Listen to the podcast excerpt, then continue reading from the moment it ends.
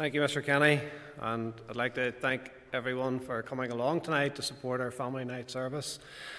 And uh, I'd also like to say a word of thanks to each of the parents just for supporting the youth fellowship um, over the year, and the young people themselves for coming out um, and, uh, and, and being with us.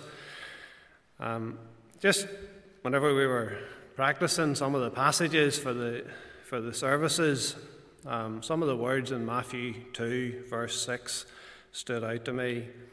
It says, And now, Bethlehem, in the land of Judah, art not the least among the princes of Judah, for out of thee shall come a governor that shall rule my people Israel. And those words referring to our Lord Jesus Christ as a governor just uh, stood out to me as I, as I listened to that being read. The Lord Jesus Christ is a governor, one who has authority to bear rule. Indeed, he is the supreme governor, the lawgiver, the governor of all the world. And we read in Isaiah 9, verse 7 Of the increase of his government and peace there shall be no end Today, as we look around and we see fewer and fewer people attending the Lord's house, and as laws continue to be passed by governments throughout the world that are contrary to God's word, and living the Christian life seems such an odd thing to do, it's easy to see why many feel that we're living in, a, in an old fashioned way, and even some would say in a post Christian world. But the Bible says Jesus Christ is a governor, and of the increase of his government and peace there shall be no end. We're not in a post Christian world. The Lord Jesus Christ, who took upon himself human flesh and died an atoning death for each one that will receive him, he reigns supreme still. In Isaiah 6, it says, In the year that King Uzziah died, I saw also the Lord sitting upon a throne, high and lifted up, and his train filled the temple. Our Lord still sits upon a throne, and he is still high and lifted up, and his train still fills the temple. The governments and even the churches of today may set aside the Word of God, saying, Let us break his bands asunder and cast away the cords from us. But the Lord's response is ever the same He that sitteth in the heavens shall laugh, the Lord shall have them in derision. You know, in a day when everything around us is changing so quickly, and our Lord, He's still on the throne. And we're here today to set before our young people and before you the rock of ages, the sure foundation, the old rock of ages that has been there since the world ever began and never changes. And we're here to glorify Him tonight as we bring even a few songs and readings uh, before you. Amen. So at this point, we would like to just introduce the, some of the young people. And I think Sarah Jane's going to come and give a reading. Thank you.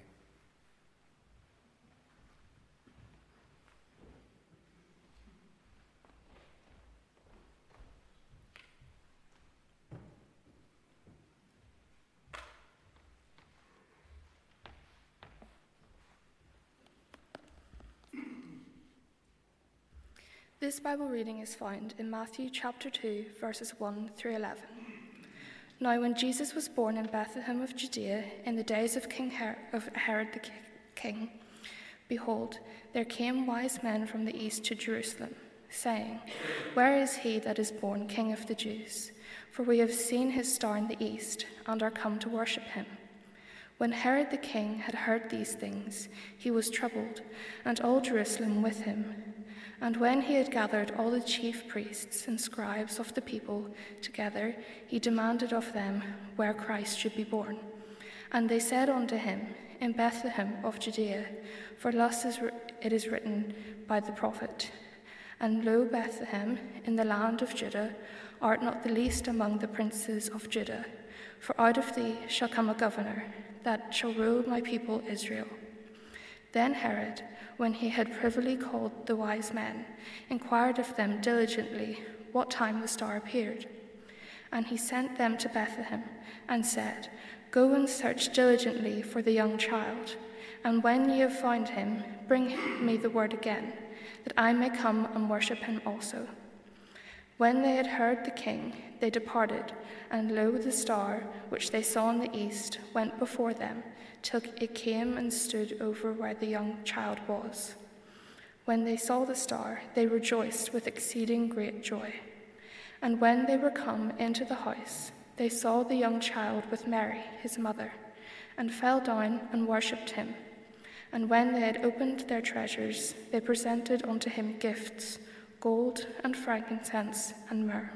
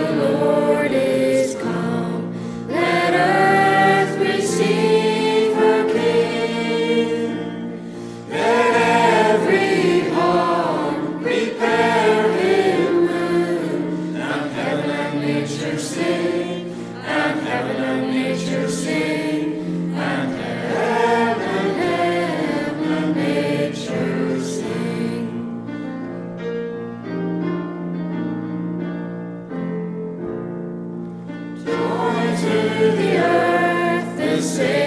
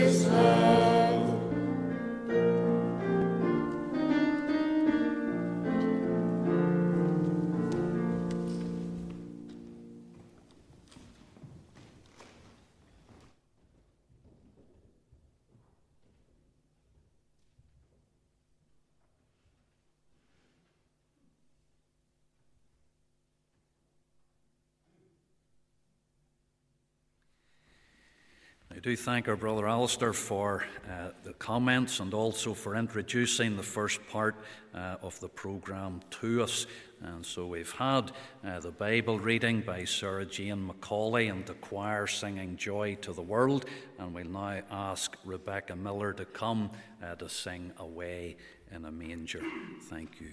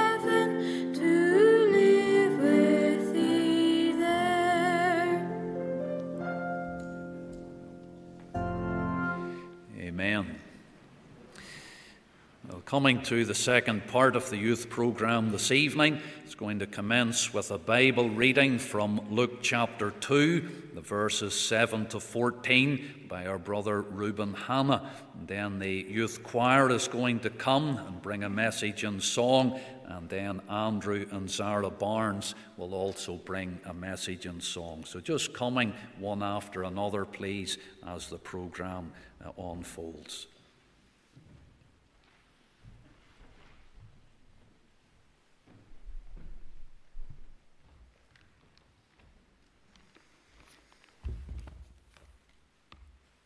Luke chapter 2, verse 7.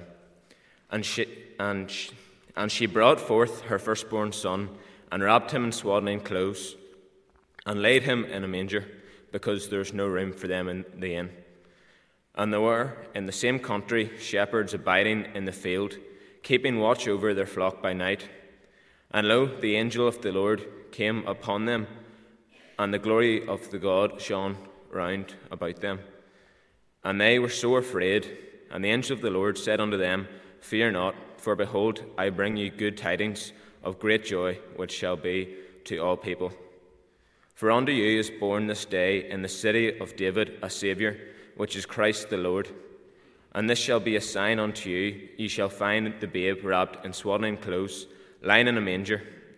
And suddenly there was with the angel a multitude of the heavenly hosts praising God and saying, Glory to God in the highest, and on earth peace, goodwill towards men.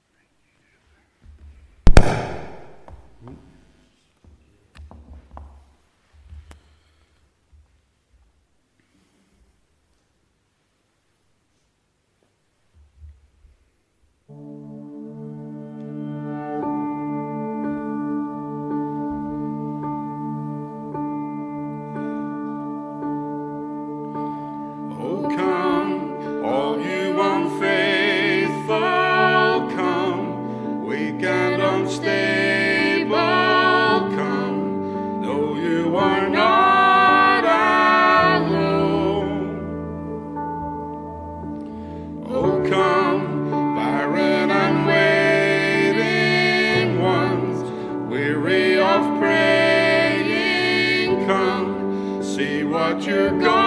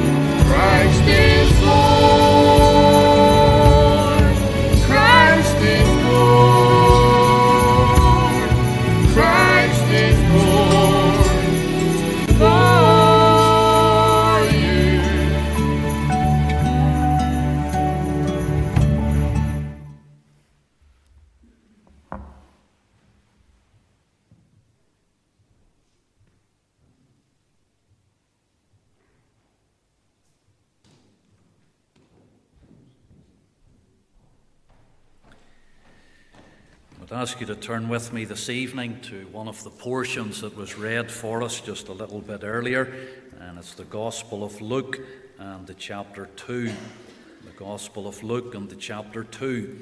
As you're turning up the portion, I want indeed to thank all of our young people this evening uh, for taking part. We certainly appreciate that very much, and we trust that they will be encouraged in the Lord. And we would ask you to pray for our young people in these days that they will have that heart for the Lord and that they will seek to press on uh, with the Lord in these days. Portion of Scripture is Luke chapter 2, and our brother Reuben read for us from verse 7 down to the verse 14. Well, I want to speak this evening on the swaddling clothes. And you'll find that two verses here in this portion make reference to the swaddling clothes. Verse 7 And she brought forth her firstborn son and wrapped him in swaddling clothes and laid him in a manger because there was no room for them in the inn. And then also in verse 12, they're mentioned again. And this shall be a sign unto you ye shall find the babe wrapped in swaddling clothes, lying in a manger. The significance of the swaddling clothes. That's what I want us to think about for just a few brief moments together. But let's look to the Lord in prayer and ask the Lord for help as we come to consider his precious and inspired word. Our Heavenly Father and our gracious God, we do thank Thee for all that has gone before. We praise Thee for help that has been given to the young people. And we ask, O God, that Thou wouldst take tonight this effort in the gospel and use it to Thine honour and to Thy glory. And as we come, O God, to meditate upon Thy word, we ask, O God, that the word would come even with power to our hearts this evening. Make it, O God, a word in season and a word, O God, that might even bring a soul from nature's darkness to the glorious light and liberty of the gospel of Christ. Hear us and abide with us now. We ask these things for Jesus' sake. Amen. The angel of the Lord is speaking to the shepherds and speaking to them about the birth of Christ, revealing to them something of the conditions and the circumstances by which they would discover the Saviour. And they have said there, for example, in verse 10, that they were bringing good tidings of great joy, which shall be to all people. And verse 11 goes on to show that they would find the Saviour in the city of David, and that he would be Christ, and that he would be the Christ of God. He would be Christ the Lord. Whenever you think of that and the description there that is given of the Saviour, you would imagine that if such an one was going to be born, and such an one was going to, to come forth, you would expect that they would find him in the royal palace, and that they would find that babe dressed in the richest royal robes that would have been available. And instead, they find the Saviour lying in a manger and dressed in swaddling clothes. What a contrast, therefore, uh, the words of verse 12 are to the words of verse 11. Oh, he would be born in the city of David, the royal city. He would be born a Saviour, which is Christ the Lord. But ye shall find the babe wrapped in swaddling clothes, lying in the manger. Oh, not in a palace, but in a stable. Not in royal robes, but in swaddling bands. Not in the lap of luxury, but there in the manger. And yet the verse 12 commences with the words, This shall be a sign unto you. And therefore, there is something that we can learn from those circumstances of the swaddling clothes and lying in a manger. They're details that we would be so familiar with, especially at this time of the year, and we go over and over passages like this. But there was a sign here. In other words, there's something of significance. The Saviour, as the babe in the manger, is wrapped in swaddling clothes. And just for a moment or two, I want you to think about those swaddling clothes and the sign that they are. They would speak, firstly, the sign of the poverty of Christ. Those swaddling clothes would indicate to us the poverty, abject poverty into which Christ was born. Here is the eternal Son of God coming into this world, and yet he is found wrapped in swaddling clothes.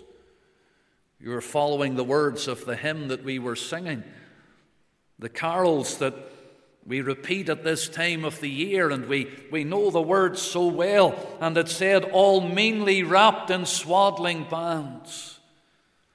All meanly wrapped. You ever think of that word meanly, all meanly wrapped, it means to be wrapped in a lowly manner.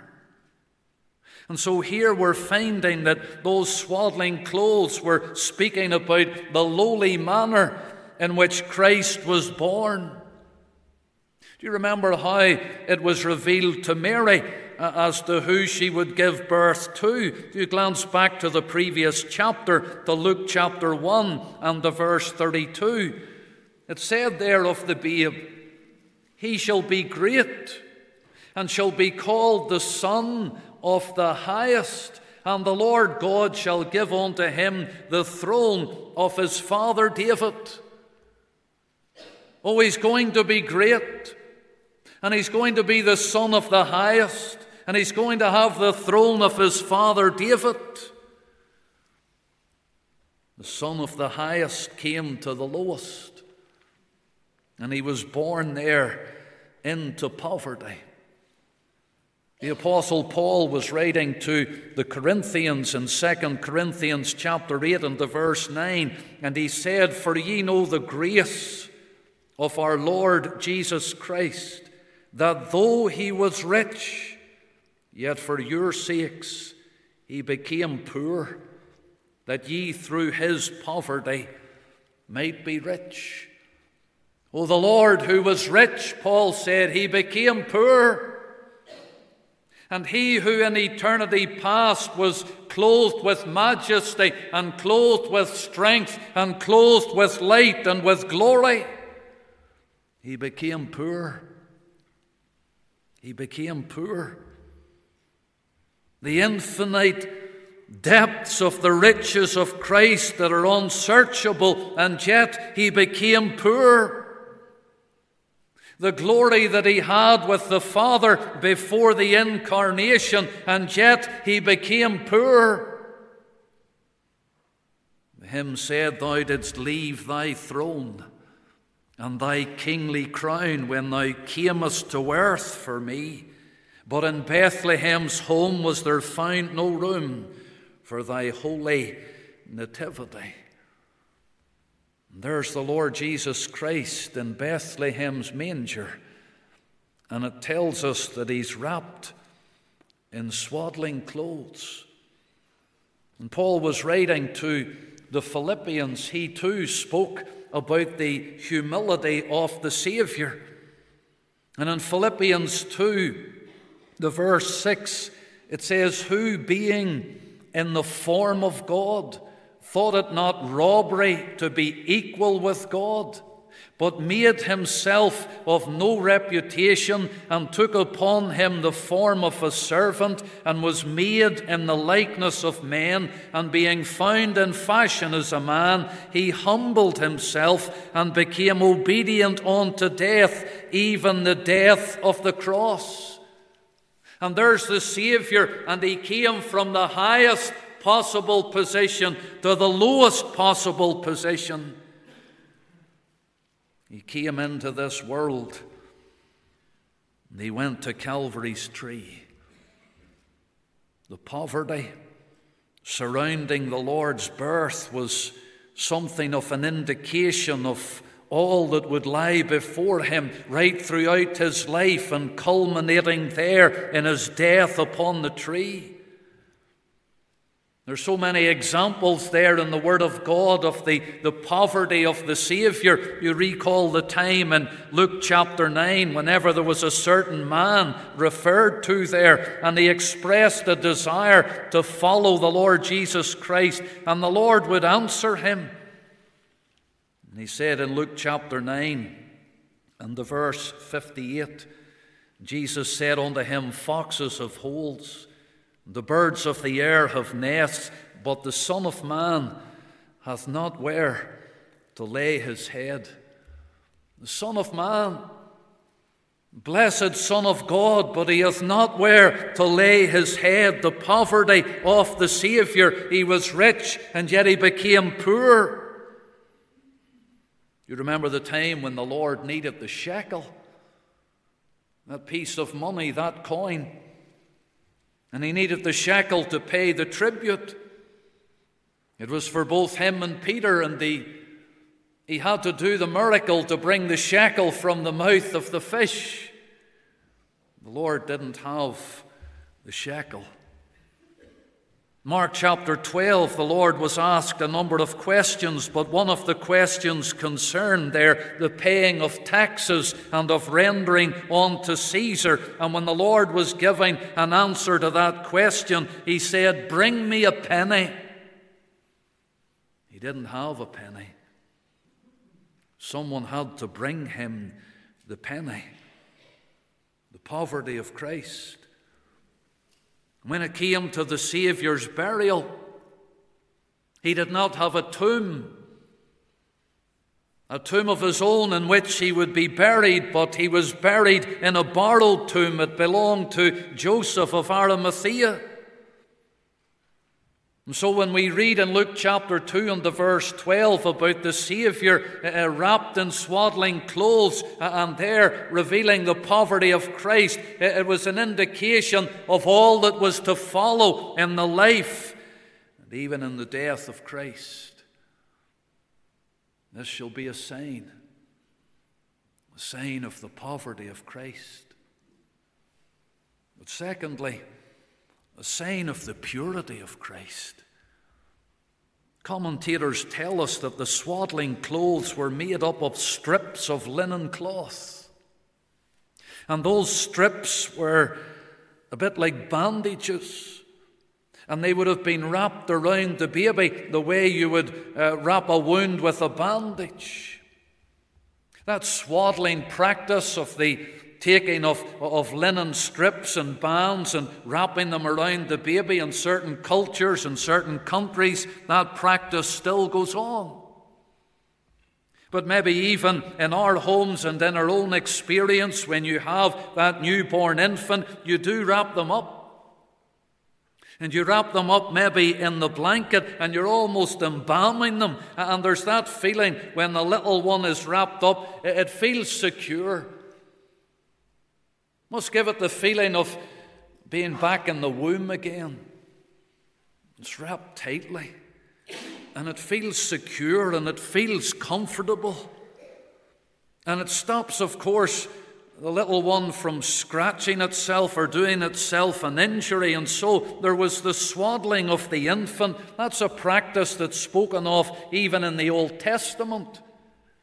In Ezekiel chapter 16, when the Lord was using the illustration concerning uh, his people Israel, and he said, And as for thy nativity, in the day thou was born, thy navel was not cut, neither wast thou washed in water to supple thee, thou wast not salted at all, nor swaddled, nor swaddled at all.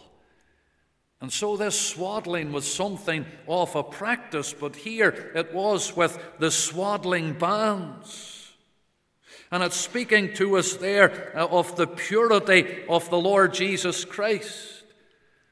The color of that linen, it was, of course, white linen. And that white linen, that fine white linen in the Bible, speaks to us of purity and it speaks to us of righteousness. And you could read in the Old Testament about the high priest, and the innermost garment of the high priest was that fine linen, that white linen. Innermost garment representing personal innermost purity. That is purity of heart. And when you come across into the New Testament, of course, it still speaks of purity and of righteousness, right to the very end of the Bible in Revelation chapter 19 and the verse 8. It says, And to her was granted that she should be arrayed in fine linen, clean and white, for the fine linen is the righteousness of saints. And so when you go through the Bible, and you find that white linen, it's speaking to us about righteousness and it's speaking to us about purity, even through the very colour of it. And there, as the Saviour is wrapped in the swaddling clothes, it's reflecting the purity of Christ with the very colour, the whiteness, the linen. Linen, of course, coming from the earth and flax representative of the humanity of the Saviour. He was the one who was holy, harmless and undefiled and separate from sinners. And there you can see that Scripture gives clear testimony of the purity of Christ. Different ones who would have referred to the fact that the Savior was righteous. Do you remember the centurion who stood there at the cross as Christ was crucified? And what did he say of the Savior? What was his conclusion? He said, Surely this was a righteous man. A righteous man. John's testimony in 1 John, he said, If any man sin, we have an advocate with the Father, Jesus Christ the righteous. Jesus Christ the righteous. Peter referred to the Savior as holy, he referred to the Savior as just. Pilate's wife said to her husband, Have thou nothing to do with that just man? He's righteous and he's just the thief who hung beside the Saviour on the cross, who became the penitent thief, he looked to the Saviour and he said, This man hath done nothing amiss. Lord Jesus Christ in all his purity. Therefore, the swaddling bands, the angel of the Lord said, They're a sign. And they're a sign of the poverty of Christ and they're a sign of the purity of Christ. But thirdly, they're a sign of the purpose of Christ.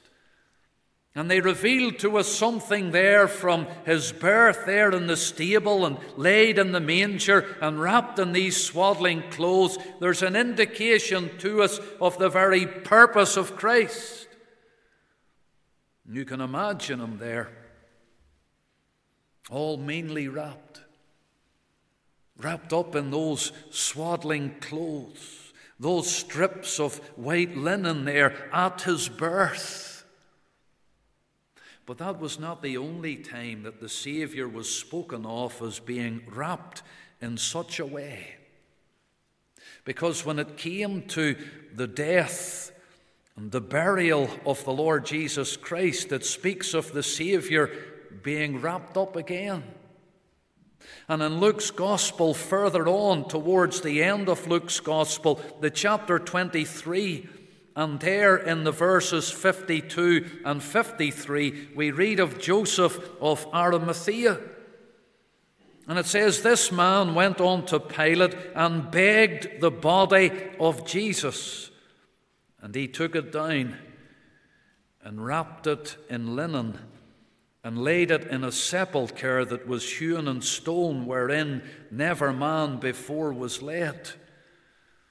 And Joseph of Arimathea taking the body of the Lord Jesus Christ, the detail is given that he wrapped the body, he wrapped the body in linen.